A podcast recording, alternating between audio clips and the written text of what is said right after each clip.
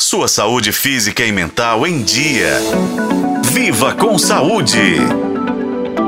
Hoje vamos falar de um assunto importante para as mulheres: os miomas uterinos e como eles podem afetar a fertilidade. Sabe aquela menstruação que nunca mais acaba? Ou aquela dor chata na barriga?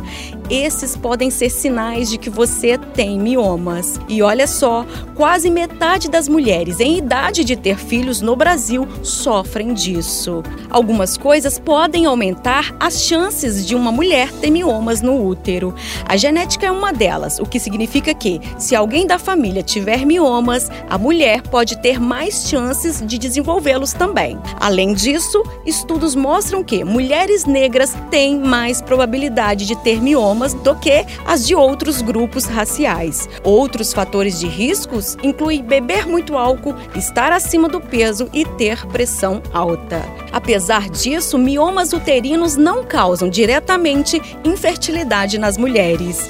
No entanto, se forem grandes, maiores que 5 centímetros, por exemplo, ou estiverem em certos lugares do útero, podem dificultar a gravidez. Isso acontece porque o tumor pode distorcer a forma do útero e impedir que o embrião se implante corretamente no revestimento interno do útero, chamado de endométrio. Isso pode, inclusive, levar a abortos repetidos. O médico especialista em ginecologia Alexandre Silva e Silva nos ajuda a entender o que são os miomas.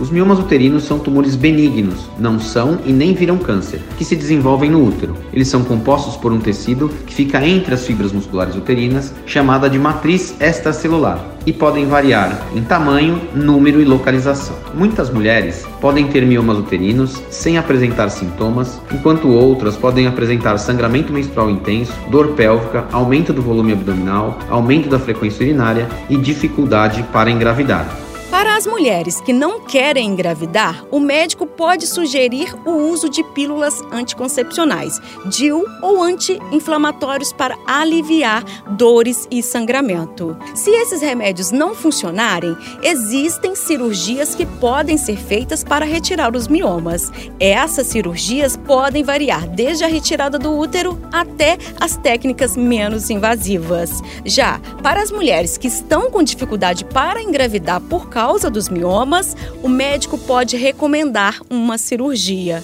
Mas não precisa se preocupar, tá bom? Ter miomas não quer dizer que você não pode engravidar. Muitas mulheres com miomas têm filhos tranquilamente. Agora, lembre-se sempre de conversar com o seu médico para entender qual é a melhor opção para o seu caso. Eu sou Nubia Oliveira e este foi o podcast Viva com Saúde. Acompanhe pelos tocadores de podcast e na FM O Tempo.